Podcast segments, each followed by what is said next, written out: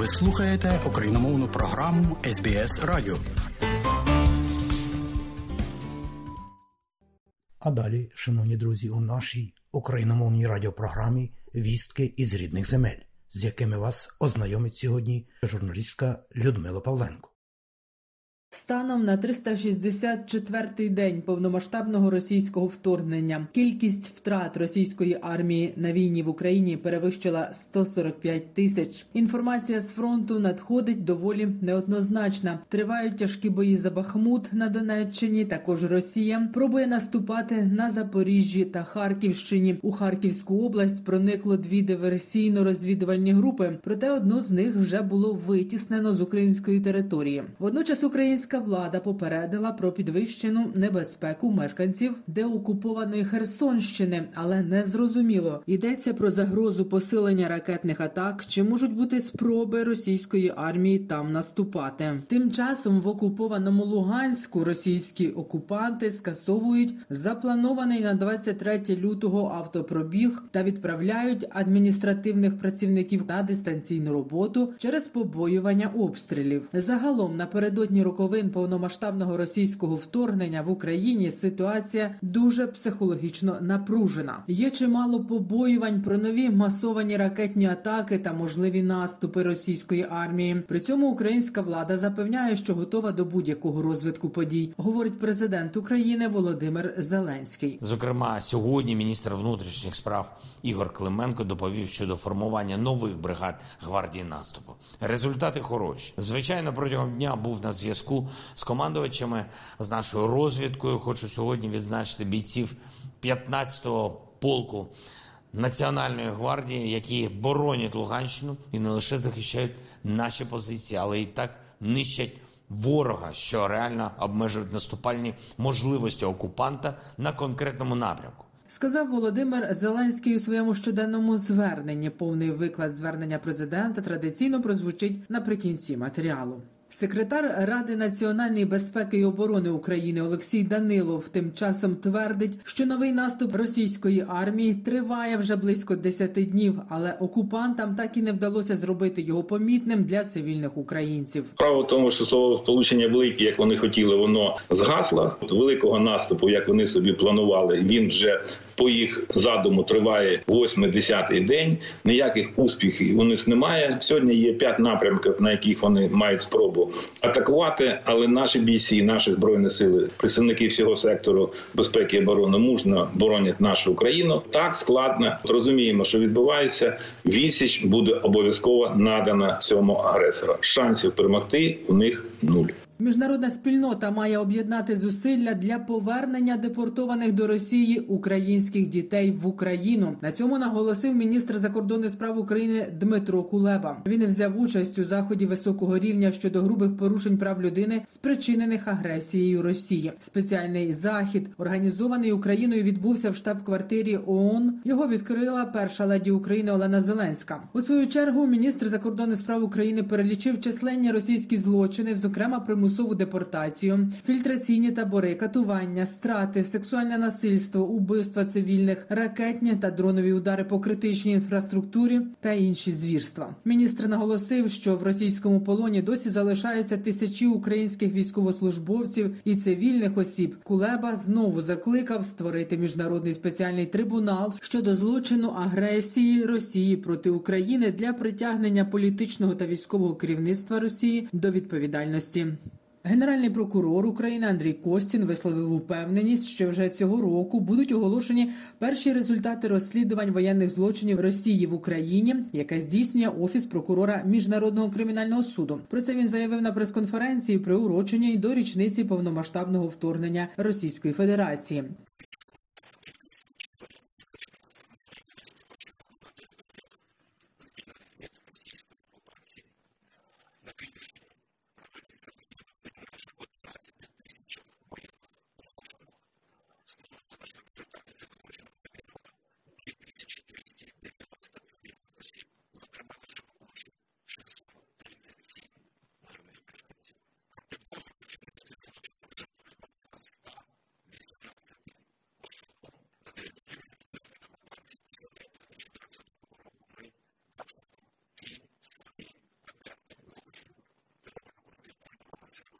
Реєстр збитків, завданих Україні російською агресією, буде розташований у Гаазі. Це офіційно підтвердив уряд Нідерландів. Там створять міжнародну організацію, яка збиратиме та зберігатиме інформацію про шкоду, завдану війною українцям, бізнесу та державі. Місто Гаага є столицею міжнародного правосуддя, і цілком доречно, що реєстр збитків, як перший компонент репараційного механізму, запропонованого Україною, буде розташований саме там, говорить міністр юстиції України Денис Малюська. Ми працюємо у двох напрямках: з одного боку, де Україна направляє кошти на компенсацію або відбудову або ремонт житла чи інших об'єктів важливих. Це вирішується в рамках національного реєстру. А питання ширші, питання, де суми будуть набагато більше, де буде компенсація не лише громадянам, але й юридичним особам, державі, органам місцевого самоврядування. Це все ми будемо включати в міжнародний реєстр збитків. Організатори пісенного конкурсу Євробачення оголосили ведучих та коментаторів цьогорічного шоу. Ними стали українці Юлія Саніна і Тимур Мірошниченко, а також британці Ханна Ведінгхем, Аліша Діксон, Грем Нортон, Мел Гедроїц, Райлан, Скотт Мілс, Сем Квек та Клер Суїні. Фронтвумен гурту Hardkiss Юлія Саніна стане однією з чотирьох ведучих гранд-фіналу Євробачення 2023, що відбудеться на арені Ліверпуль в суботу, 13 травня. Далі прозвучить щоденне звернення президента України Володимира Зеленського за підсумками 364-го дня війни. Бажаю здоров'я, шановні українці. Звітую про сьогоднішній день. Мав честь звернутися до випускників наших військових академій у Львові та Одесі, до молодих офіцерів, які вже скоро відправляються в діючу армію, у бойові бригади, які воюють за нашу державу, і в нові бригади, які формуються. Це особлива місія саме зараз здобувати військову освіту і знати, що вже завтра ця освіта знадобиться безпосередньо на полі бою для захисту держави, для управління солдатами і підрозділами. Я щасливий, що вищі військові навчальні заклади України не мають дефіциту тих, хто дійсно бажає бути українським офіцером, бажає бути саме освіченим, ефективним українським офіцером, хто прагне зробити історію української перемоги у цій війні своєю власною життєвою історією. Я побажав нашим молодим офіцерам бути достойними того героїзму, який вже демонструють наші воїни на полі бою зараз, і які українці демонстрували завжди в своїй боротьбі за волю. Я побажав перемоги випускникам наших військових вишів і впевнений, ця перемога буде. Сьогодні ми продовжили наш дипломатичний марафон для посилення України та захисту міжнародного права, що дає нашій державі більше безпеки. Говорив з чотирма лідерами держав в розмові з президентом Пакистану. Відзначили безумовну важливість збереження повної сили і поваги до статуту ООН, до незалежності націй та цілісності держав. Обговорили наші зусилля щодо гарантування продовольчої безпеки та наявні загрози такій безпеці. До речі, вже сім місяців працює наша експортна зернова ініціатива. За цей час вже 43 країни світу отримали понад 22 мільйони тонн продовольства завдяки нашому морському експорту. Це вагомий український внесок у світову продовольчу безпеку і стабілізацію світового продовольчого ринку. Якби не ця наша ініціатива, то зараз, на жаль, відбувались би процеси політичного і соціального хаосу в деяких країнах Африки і Азії. Була би загалом значно гостріша криза вартості життя, яку відчували різні народи минулого року. Але якби ця наша ініціатива працювала на повну потужність, якби Росія не намагалася її загальмувати, ми б змогли відправити на експорт більше продовольчої продукції. Тобто гарантій продовольчої безпеки у світі було би відчутно більше. Наші партнери точно знають, які саме свідомі дії Росії підривають продовольчу безпеку. Працюємо над тим, що все ж таки дати необхідну стабільність. І маємо розуміти, це не лише внесок у світову безпеку. Наш морський продовольчий експорт дає користь Україні. Близько мільйона українців працюють у галузях, які пов'язані з аграрним виробництвом. І для них той факт, що ми розблокували морський експорт минулого року, це гарантія особистої та родинної соціальної безпеки. Говорив сьогодні з президентом Естонії. Подякував за незмінну підтримку України на усіх рівнях. Це підтримка і зброєю, і санкціями проти Росії, і політична, зокрема в європейських та євроатлантичних структурах. Сьогодні ми обговорили майбутній саміт НАТО у Вільнюсі та наші очікування в контексті інтеграції України. Вже зараз готуємось до цих майбутніх подій.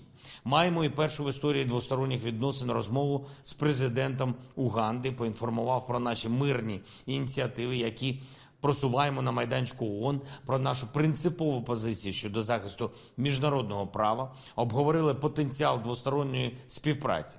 Вже ввечері говорив з прем'єр-міністром Великої Британії. Дуже потужно працюємо разом з Британією для посилення наших воїнів, для наближення нашої спільної перемоги, для реалізації наших оборонних домовленостей, що були досягнуті під час мого візиту в Лондон.